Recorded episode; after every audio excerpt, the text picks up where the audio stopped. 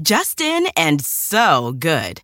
Thousands of summer deals at your Nordstrom Rack store. Save up to 60% on new arrivals from Vince, Rag & Bone, Adidas, Joe's, Marc Jacobs, and more. Great brands, great prices every day at Nordstrom Rack. But hurry for first dibs. Get your summer favorites up to 60% off at Nordstrom Rack today. Great brands, great prices. That's why you rack. The longest field goal ever attempted is 76 yards. The longest field goal ever missed? Also 76 yards. Why bring this up? Because knowing your limits matters, both when you're kicking a field goal and when you gamble. Betting more than you're comfortable with is like trying a 70 yard field goal, it probably won't go well. So set a limit when you gamble and stick to it. Want more helpful tips like this? Go to keepitfunohio.com for games, quizzes, and lots of ways to keep your gambling from getting out of hand.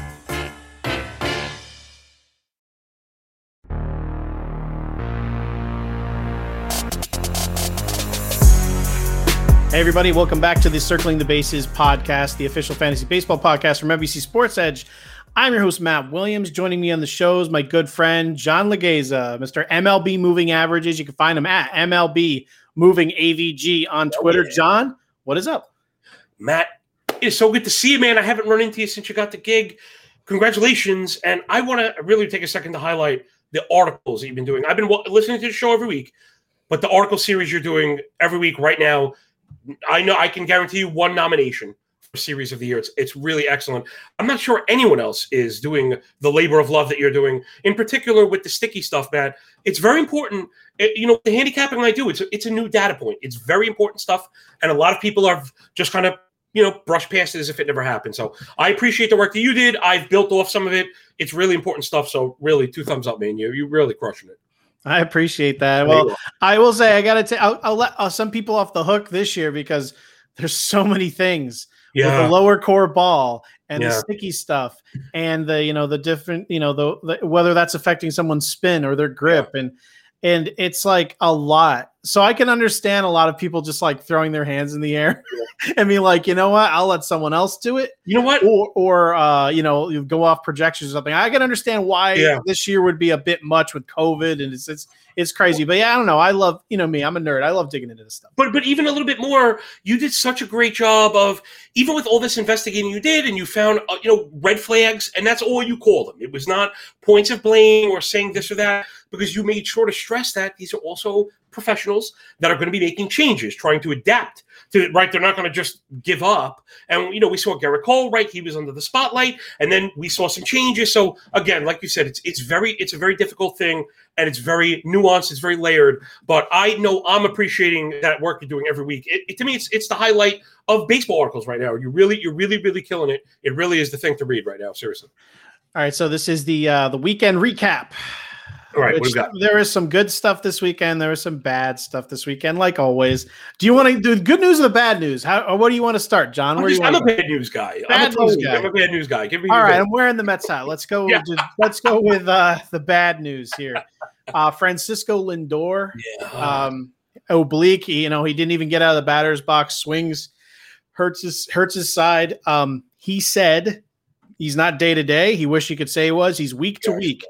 And we all know how obliques go. I'm assuming four to six weeks, um, yeah. which will, you know, put him out until, you know, basically September. Yeah. you know, at this point, by the time he's he's back, it'll be end of August. Yeah. Uh, so he was just i mean he really was starting to turn his season around as, as horribly as his start as he uh, started he got back to like about a league average runs created plus which just shows you how you know much he fought to get back uh, the mets are healthy now so it may not hurt them offensively as much as you would think because they've been with you know Michael Conforto's back, every you know Jeff McNeil's back, everyone's back.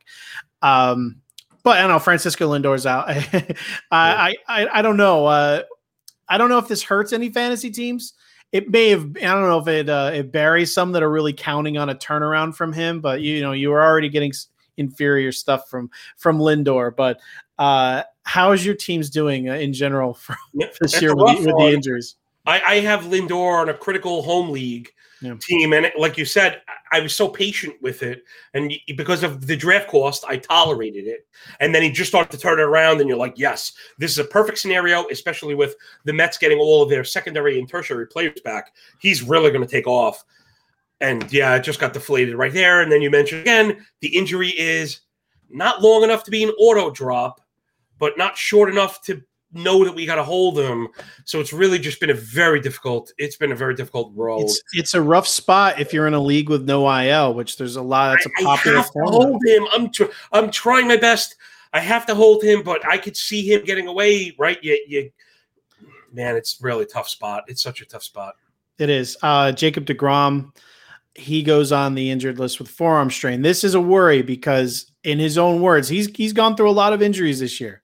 Yeah. A lot of them a lot of very different ones, and they've all been due to swinging the bat. But he says not this time. Yeah. Um, he has forearm strain again. He had an MRI, completely clean, which I don't think I've ever seen a player have this many injuries and never actually be injured. Not saying he's not injured, but MRIs are always coming back clean, which is great. Yeah. But you don't want to see this forearm strain, obviously, with a pitcher. And he says it's not from hitting, therefore it must be from pitching, unless he was like eating his spaghetti too aggressively. Um, you know, the forearm strain uh, is coming from pitching. So I, I, don't know. This isn't actionable. You're not dropping Jacob Degrom. so you know, it's just it, it is what it is. Um, you got to just take your medicine. This is this is the way it's going to be the rest of the season. Yeah, it's a it's a tough one. I was doing a little bit of research on it myself, and it you know sounds like it's recurring tendon related issues. So these things are chronic but again, they're not completely debilitating. So you nailed it. You're just really kind of stuck with it. You hope that they won't make like a midweek announcement he's going to be starting on a Sunday, so that at the very least you'll get all the starts that he gives out. But yeah, other than that, I think if you had the Degrom, you were hopefully thinking about having a a back end starter, even if it's a Mills or an Alzolay, you know, guys like that that maybe you could plug and play if you needed to. Because, like you said, he's you know this is the third right third start we've had delayed already or fourth. So at that point, it's a concern. Yeah, let's um let's say that we'll get into the starts for the week in a bit, but just to throw out one, let's say you had a back end starter like Tylor Megill is just teammate. Yeah, are uh, are you comfortable starting him this week at home versus Toronto? Oh no, no, I didn't. No, I, I was, he's look. It'll be a big test for the kid because for people doing good. audio only, I went from a shaking yes, I'm very comfortable with this to a no, I'm not. I'm not. My comfort level has has dropped precipitously.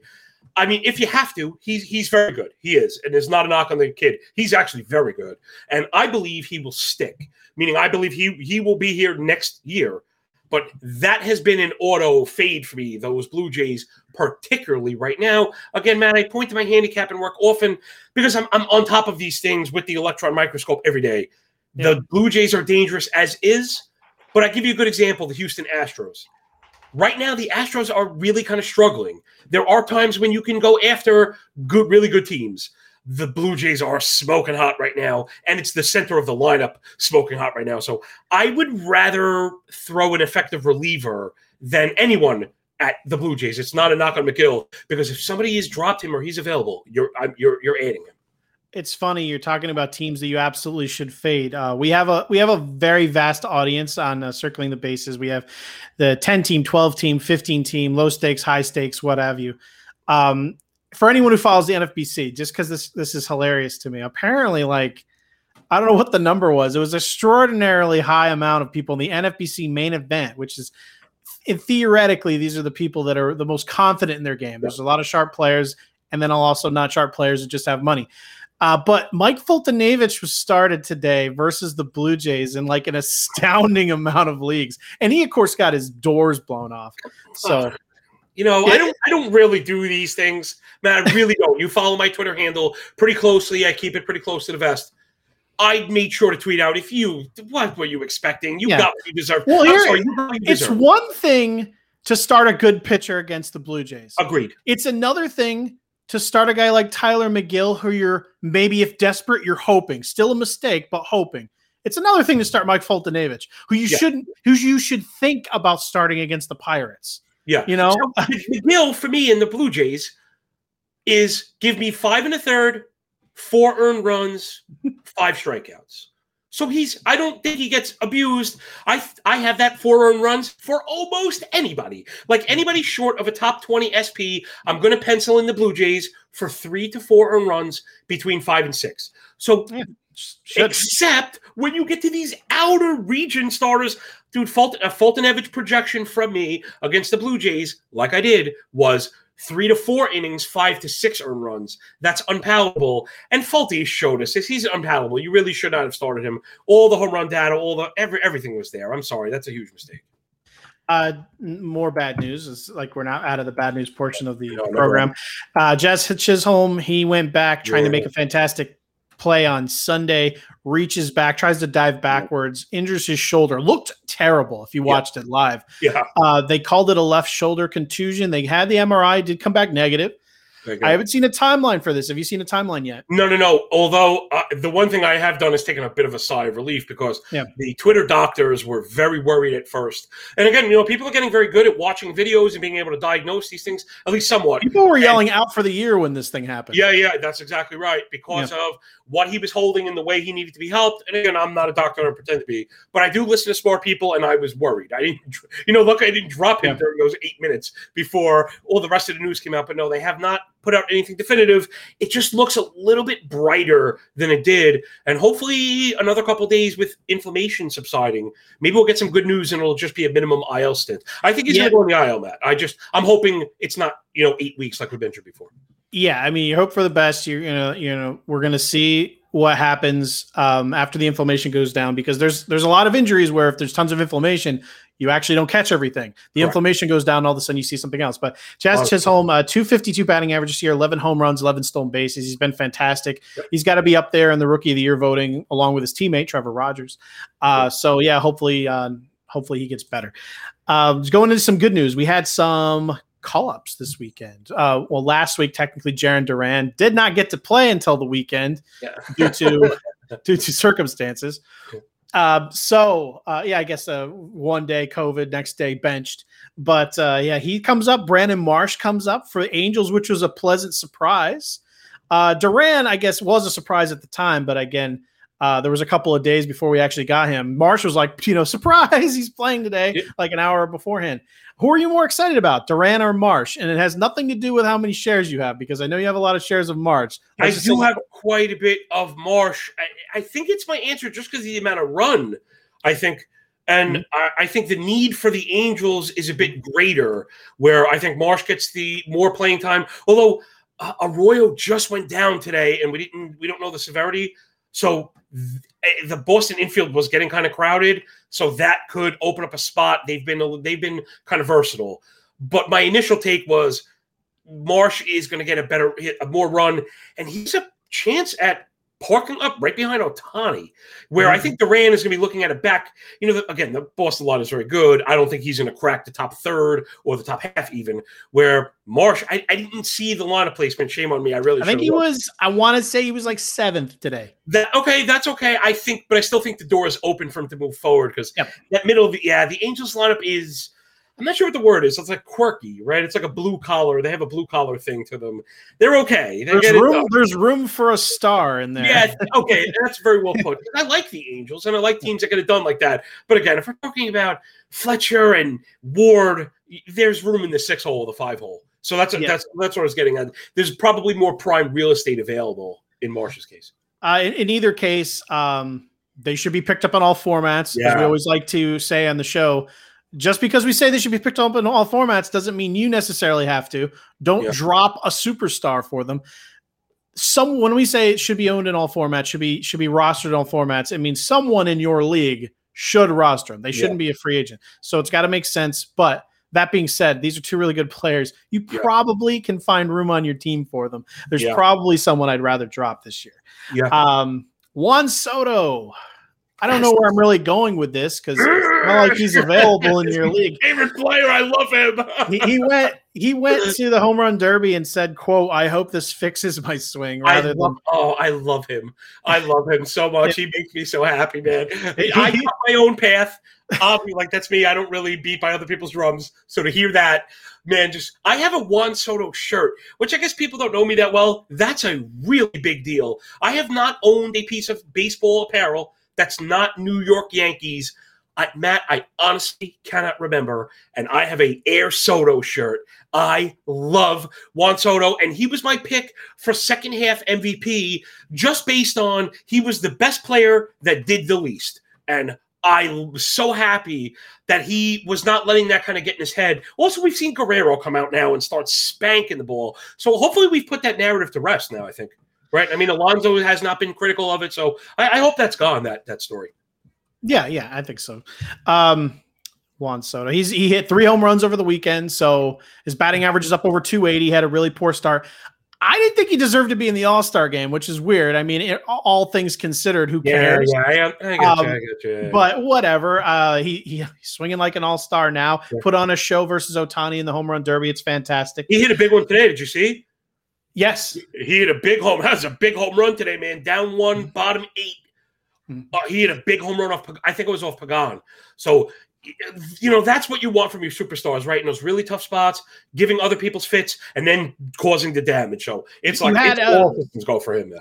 First rounders really shouldn't be traded unless you're in a position where you have a lot of injuries. The rest of your league doesn't, and you just have to like recoup multiple players. Yeah, you had an opportunity to get Juan Soto, um, and that's gone now.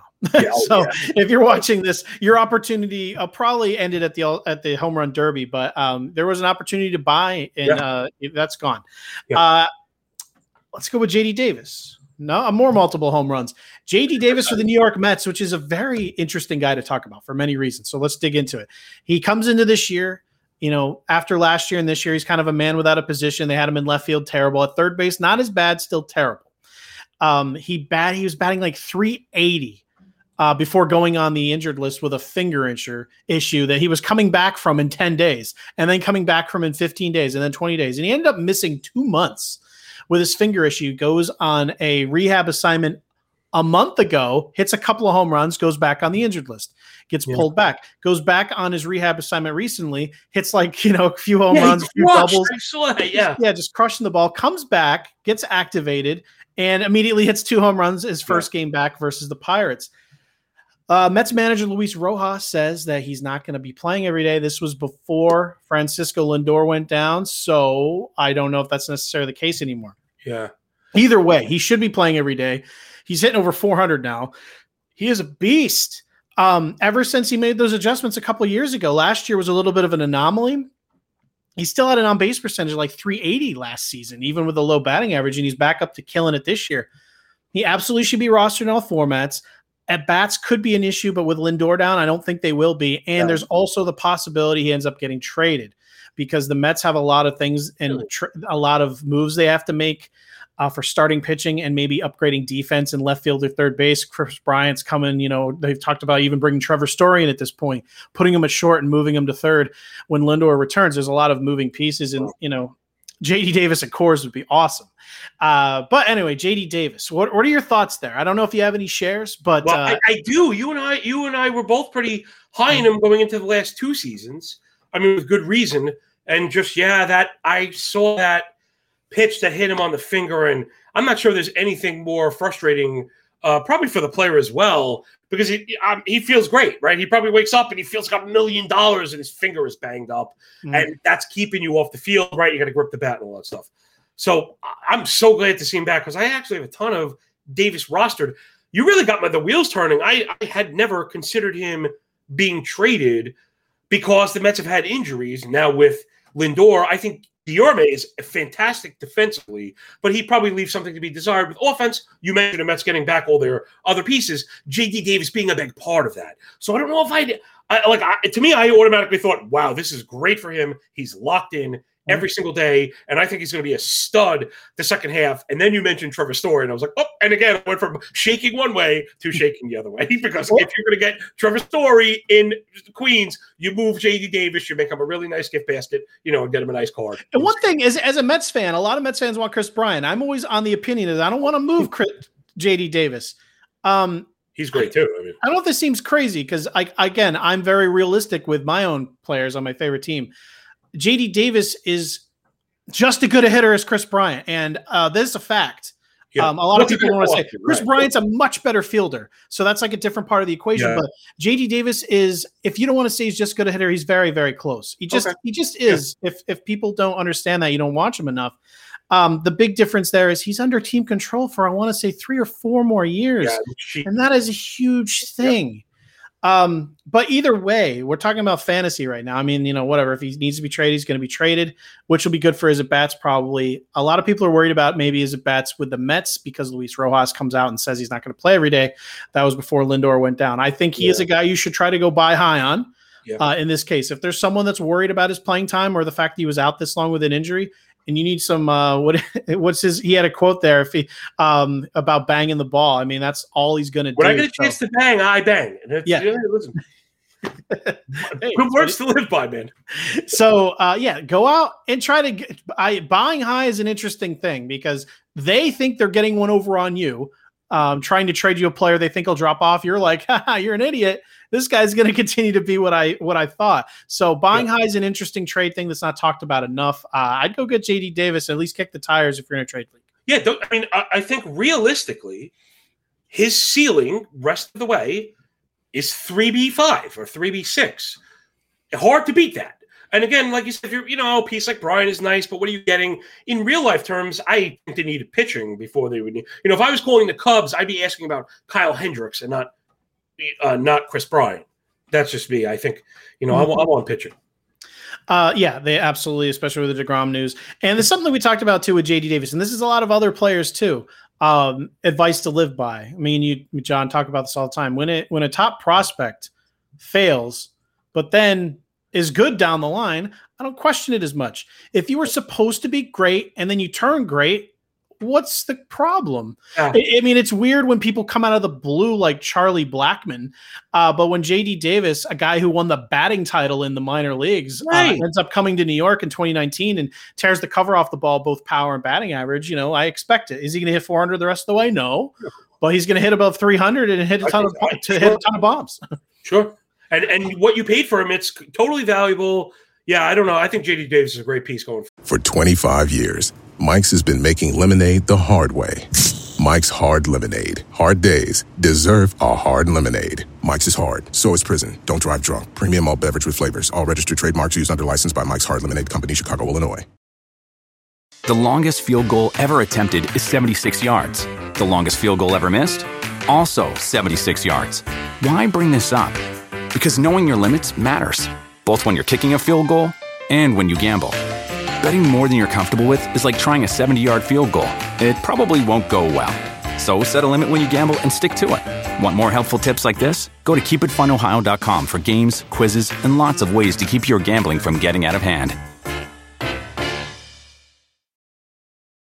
Life is a highway, and on it there will be many chicken sandwiches. But there's only one McCrispy. So go ahead and hit the turn signal if you know about this juicy gem of a detour.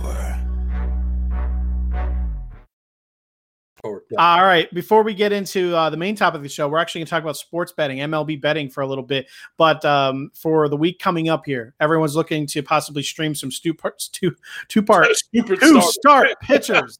if I can, if I can speak, Freudian. That's what I'm hoping hoping to do.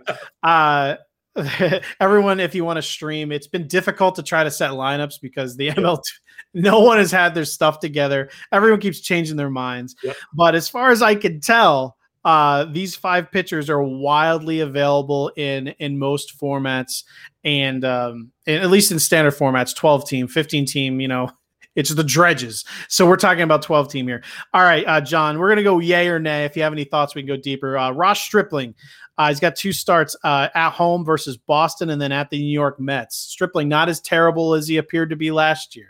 I actually think that's I think that that palatable, but I think all these are prefaced with I am not a streamer by nature. If I have a starter that I like, I would always prefer that than getting cute in particular with this season because of the scheduling that we've seen. Matt, we've seen people chase starters that don't even get the second start and they end up just getting one blow up. So that is not something I like to deal with. Stripling has been very good. And again, he has the backing of the offense. So I, I think that one is palatable.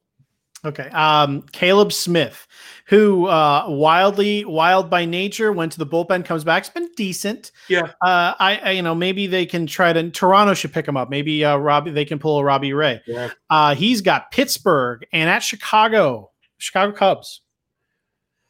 Man, you know, I believe it or not, I think my answer is no. And I, I didn't really dive into this stuff. Obviously, this is kind of quick. But I do know the Pirates right now are not really who we want to be messing with because it's something I've talked about on my show, and I was just talking to Chris Meaney about it. People constantly chasing jerseys when looking for matchups. Look for the sine wave throughout the season. And right they, now, they look at well, they're not necessarily the jersey. They look at the entire season to see Pirates dead last and runs scored rather Yeah, than like the last. yeah, I'm 30, oversimplifying. You, you are right. But within these terrible seasons, there are waves of success. Mm. In particular, in particular, something I center a lot of my handicapping around, Matt, is discipline. I just happen to have this up. So this is for the month of July, right? So you figure that's probably like 400 plate appearances. I didn't want to use last seven because we had days out. Okay, so I went back to July. The Pittsburgh Pirates are one of the best offenses in the league right now, and it's it's kind of you know it's hard to believe, but again, when we just talk numbers and we're not talking about one or two days. So the Pittsburgh Pirates right now have the best disciplinary basket in the league when you account for everything. That's including the Dodgers and the Astros. 19% K to 10.5% walk. That is tops K minus walk as a team. They have the best CSW as an offense. They have a top three chase rate at 27%, and they have a top two in zone contact rate of 89%. They're top five in home runs, top five in average OBP with a team OPS of 800 the past 400 plate appearances. That's not like a streaming target. That's not. That's the opposite of what we're looking for. So I always like to tell: be careful, particularly looking for strikeouts, because that's what I am looking for when I stream. Is mediocre performances with lots of strikeouts. I don't think you're getting that. I'm not picking on the Pirates right now. Uh, let's just say your your team you need you need you know you need starts you need wins, uh, but you know you want to be you want to avoid any kind of bad blowups or anything. Caleb Smith, Pittsburgh, Chicago. Would you rather have Eric Lauer's one start against the Royals? Yes, absolutely. I have Eric Lauer. I'm adding him in a few places today. Again, man, I wish I, I if I knew these were coming, I would have had a little bit more for each. I know Lauer is doing a lot of things that I like because I know I, again, Matt, part of the program. You know, what I talk about the betting part is I developed this to avoid my own biases, and mm-hmm. I was looking to go after Eric Lauer and was like, whoa, whoa, whoa, whoa, whoa, whoa, whoa. I don't know exactly what's going on. Again, I, that would be part of the news I would need to dive into, but he's been very good. So give me Lauer with a kind of weak Royals offense. Uh, Nick Pivetta at Toronto, dun dun dun, and versus the Yankees. Nah, I don't think you can do it because there's a possibility for two blowups there. And Pivetta is, I'm, I'm afraid, because Matt, you know, I liked him. I was pumping him more because of the price, right? He has exceeded what I expected from him. Yeah. I, I was hoping for innings at the price. That's what I got. I He's starting to revert a bit back.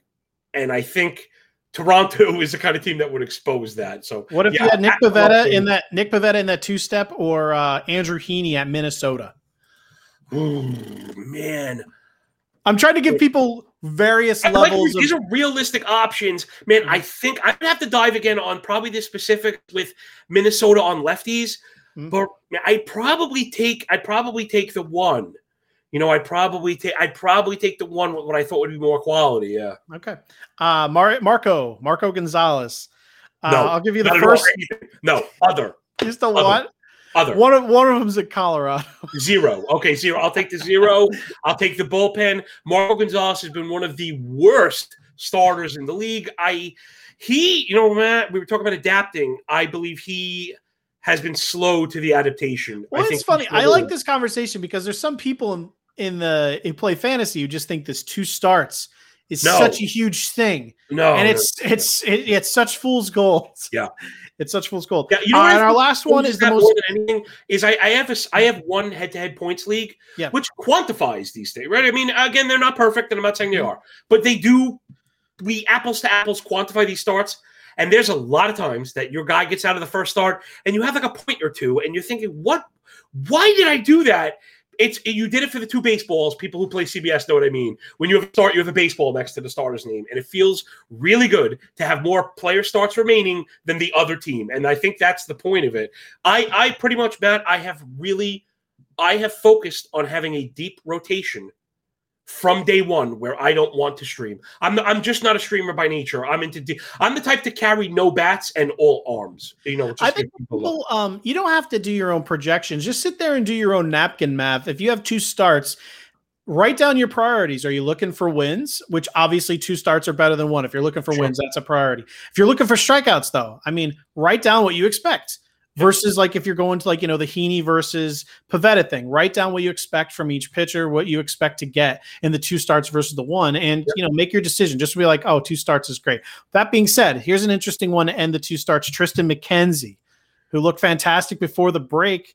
Uh, he's scheduled to go at Houston versus Tampa Bay. Not the best matchups in the world, but he looked good.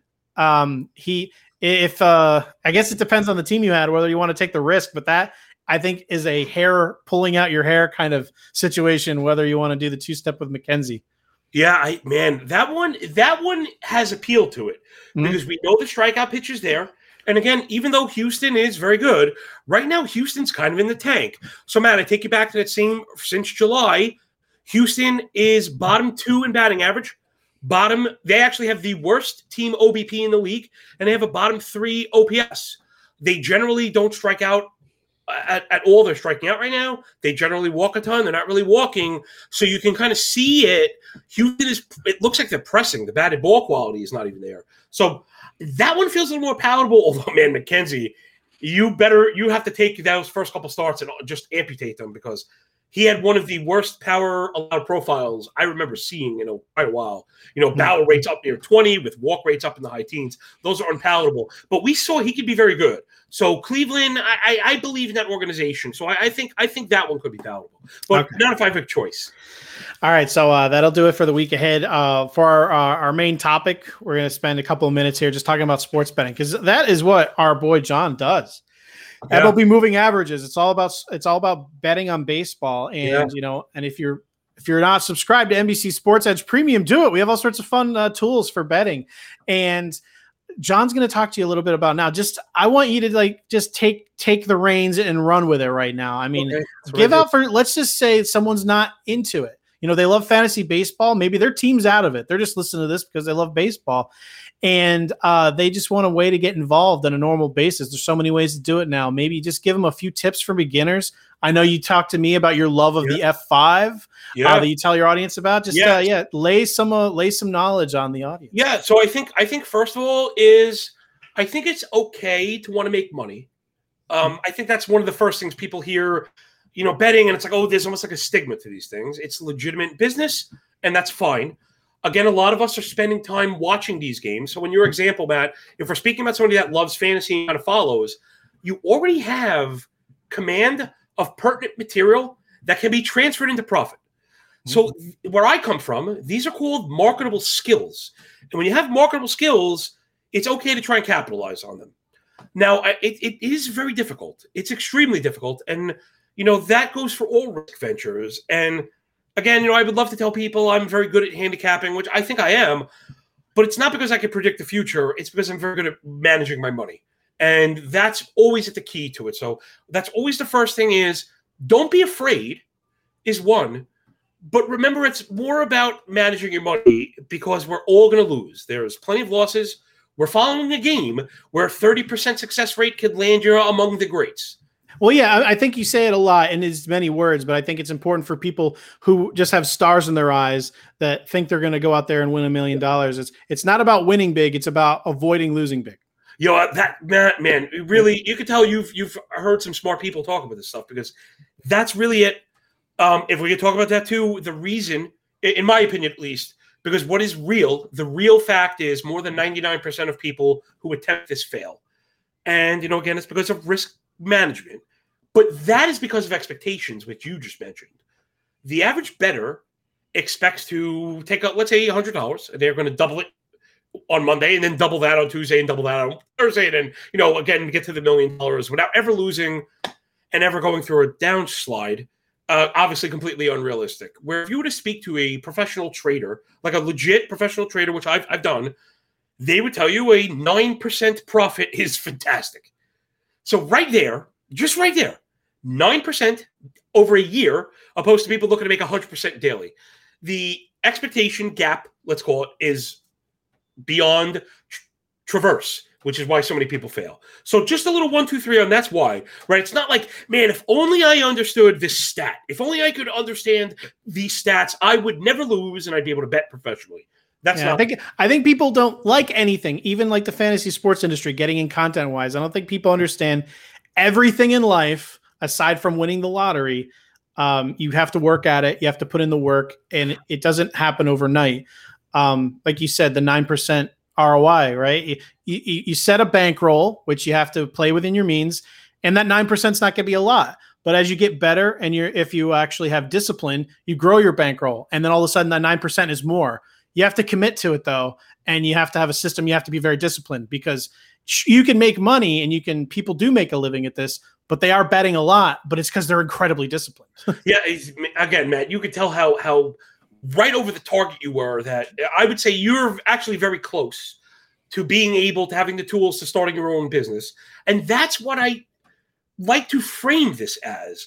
People think of it as entertainment. And if you bet for entertainment, then make sure you're having fun doing it. I think that's the most important, right? If it's supposed to be fun, slot, slot machines, then have fun. Sit down at the loudest machine that makes the most noise. Yeah. If you want to be a professional, equate it with a small business and once I did that, is really when my venture started to take off.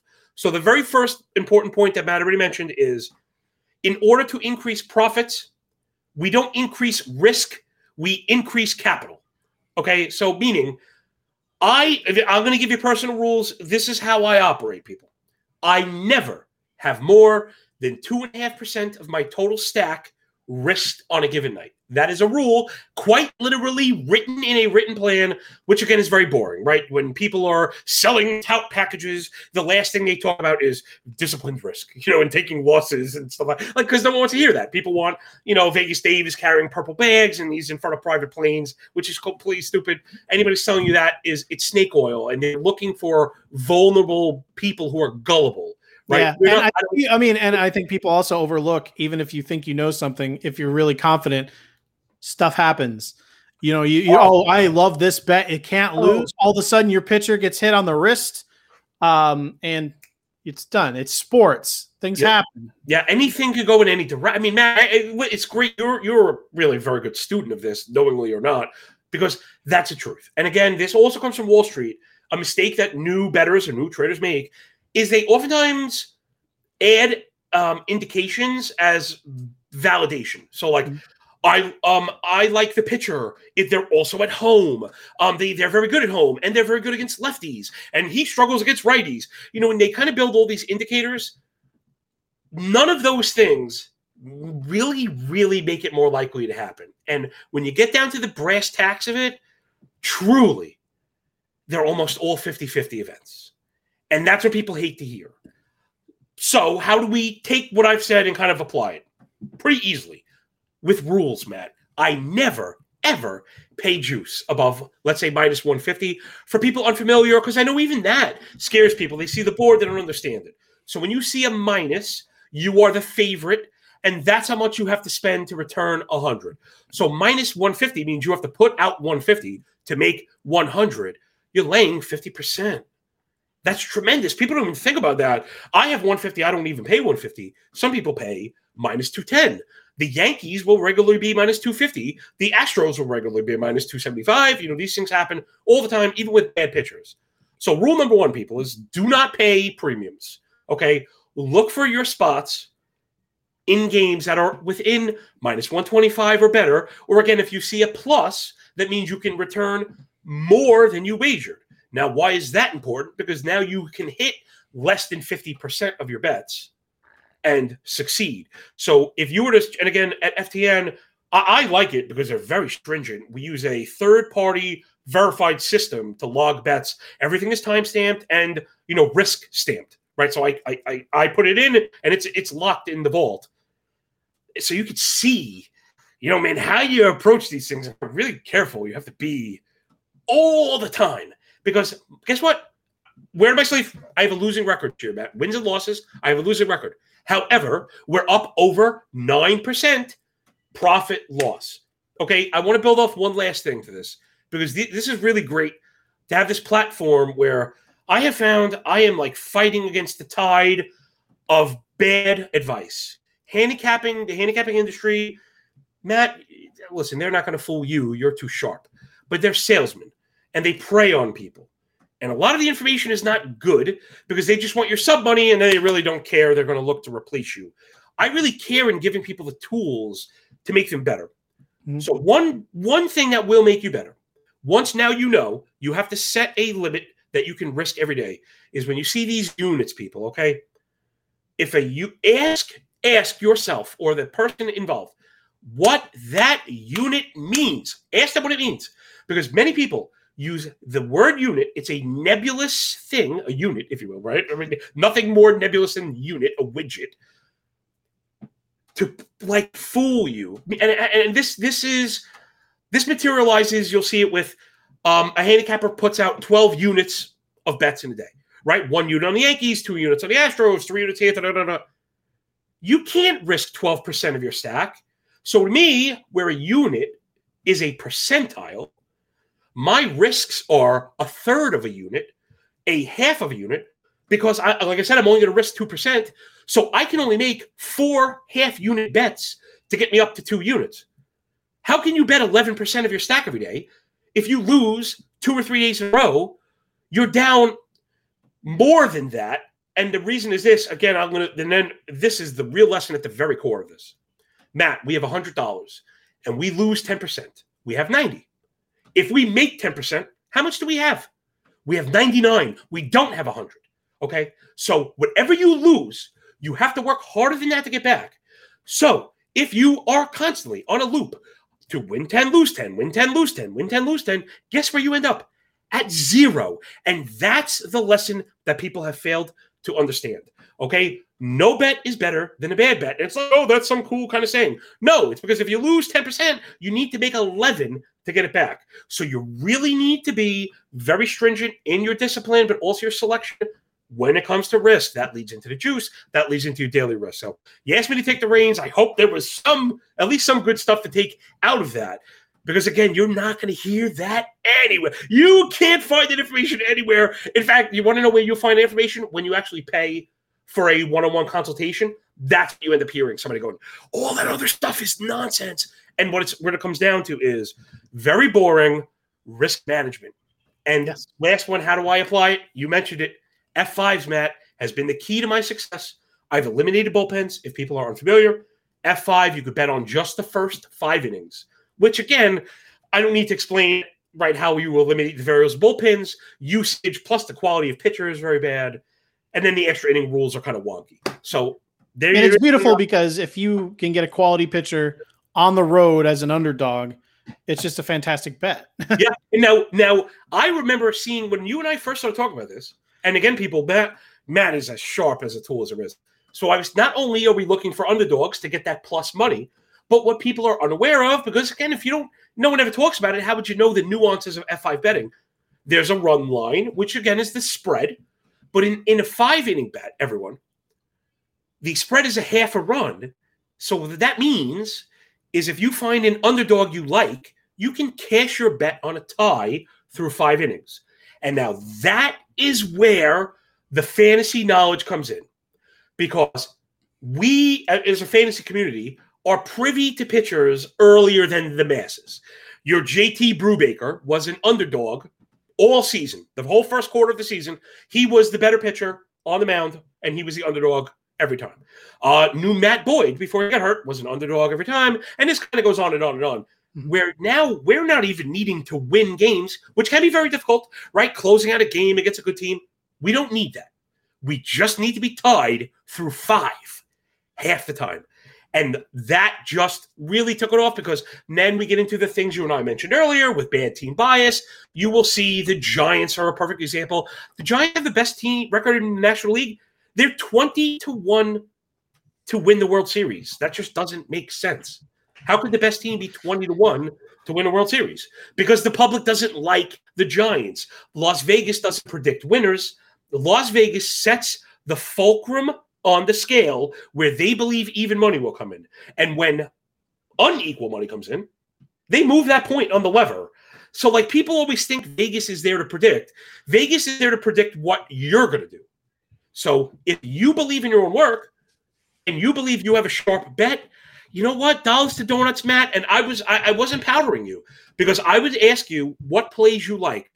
Your plays were so sharp. Once I put you on to these five inning competitions, you're like, wait a minute, this is a the better pitcher is the underdog, and there and there you have it. And that was kind of the road to success for me, really. You know, eliminating variables, being disciplined, and a lot of boring other stuff. I'll still occasionally light a few dollars on fire on some like team parlay. but, but, you know, I mean, see, but that's entertainment. That's yeah, that's entertainment. Although, you know, I would have loved to see you give it an honest whirl. But again, uh, you know what's funny? You were at least very honest. It, you understood the amount of time and and, and the undertaking it, it is. Where oh yeah, think, I, I'll I might make a go of it. Uh, I, yeah, I don't have the time. I understand the time it would take, and yeah. I don't I don't have that time. Yeah. so I'll put out a few, and then I'll like you know I'll I'll lose it all. Uh, you know what it is? Is I I buy my my scratch off, which is my discipline betting Right. And one of my winnings, I use that to buy a, uh, to to put twenty dollars in the giant slot machine. Yeah, yeah the yeah. one in the very front that's designed to take all your money. I'll go throw all my winnings in that, so I won't lose anything. But I'll pretty much flush. I'll flush my winnings into this is giant. You know, I, but I've hey, seen... you know what? I'll end up cashing in one of them, and then it'll like be negative. You know, poor behavior reinforcement. I, I had well, you know, man, another super, really, really important lesson. People just it, that it was self-explanatory, but don't let that slide out of this without taking that home you can you can really be a victim of your own success. Mm-hmm. A lot of people I hear talk about it with golf swings. For me, man, believe it or not, it was actually trading futures. If people are familiar, futures trading is just high leverage cash trading, and I didn't really know what I was doing. And I started making like five or ten thousand dollars every morning.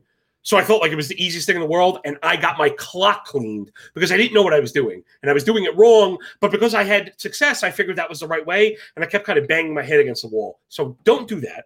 But what you can do, and and this is another really good piece of advice. And again, something I did uh, that is very boring and that people don't like to hear. And bet on paper first. So here is my challenge to anybody out there. This is the the the, the Laghezza challenge. You want to start betting? All you need is a pad and a pen. Give yourself the budget you were going to give yourself whether it be $100, $1,000, $5,000. And remember what Matt said. You, you have to invest in this. What you you know what you what you're going to get out what you put in. So if you wanted to open up a, a store, you very well can't open up a store with hundred dollars. You need insurance and a, and a, and a storefront and people, and lights. You have to keep on air conditioning. To be a sports bettor, you don't need any of that stuff. So use that money to fund the small business to make the two percent. But now that's with real cash. Before you get to real cash, here is the challenge bet on paper. And once you put together 90 days of profitable activity, then you go live. That's it. That easy. You know how many people start with live cash? They get beat up. They become victim of what I said before. They're down 40%. Now you need to make 50 to get it back. Making 50% is almost impossible, you know what I mean, on a sustained basis. And they end up one of the 99%. Where if you were doing it on paper, I'm going to bet $20 in the Mets today. And you realize, oh, I didn't want to do that. Didn't cost you anything in the 90 days, you revisit it. And if you didn't weren't profitable in 90 days, then you save yourself money. And if you're profitable in 90 days, then you go forward. To me, it's a win-win, and it's a very good way to practice in real time without the stress or you know the, the punishment of losing cash. Because it, it kills me when people lose on my picks. It's just part of the game. You know what I mean? You you have to you have to stay in the arena. So another one why the discipline so important. You know. All right. Um, hopefully you got something out of that. I mean, run it back if you want to, you know, get into betting. I know John loves answering questions. Reach out to John on Twitter. I'm sure he'll, yeah, yeah, he'll be happy to talk to you uh, as well. And um, he has a, a, very fantastic podcast, which right now remind everyone where they can find you. Tell them about your show and uh, where they can chase you down. Yeah, you know, uh, my podcast is Cork Stats, and it's on all of the major ones. And uh, yeah, we're going through a bit of like a format change, but I, I think it's been cool because I, I've actually done a couple of special interviews. And if you're interested in that kind of stuff, we were talking about X stats and the language barrier it's created. And I had Ethan Katz, who's the pitching coach for the Chicago White Sox, on. And then just recently I had Rob Friedman, pitching ninja and Twitter goat, you know, on. And he's a really cool guy and he's really in touch with the game. And I was very surprised thinking he was going to be more of the pro XStat side, and he ended up being on the pro human side. Not say I'm on either one, but it, it was it's a really great interview. He he's much better than me, but it's a really great interview. Check it out. It's pinned to my Twitter stuff, and check out the podcast. You know, I do game by game analytical breakdowns, and then sometimes I have guests on. It's a little bit of everything, but yeah, if you're into fast talking and baseball, there's something for you. Again, uh, make sure you follow him at Twitter. It's at MLB Moving AVG. Thank you. Uh, and then uh, everyone follow me on Twitter. If you don't, if you're listening to the show, you probably do. But Matt Williams, M E T T W I 77 IMS. Make sure to download the NBC Sports Edge app. All the rookies come up, injuries, what have you. Get all the news first. The trade deadline is coming up. Get yep. those push notifications thrown to your phone. Uh, we'll be back next week with the weekend recap. Make sure to download, subscribe, rate five stars, Circling the Bases podcast. We're here five days a week. See everybody. Cheers.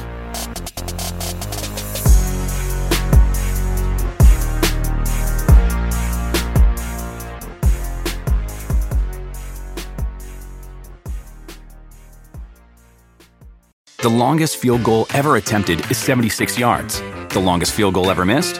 Also 76 yards. Why bring this up? Because knowing your limits matters, both when you're kicking a field goal and when you gamble. Betting more than you're comfortable with is like trying a 70 yard field goal, it probably won't go well.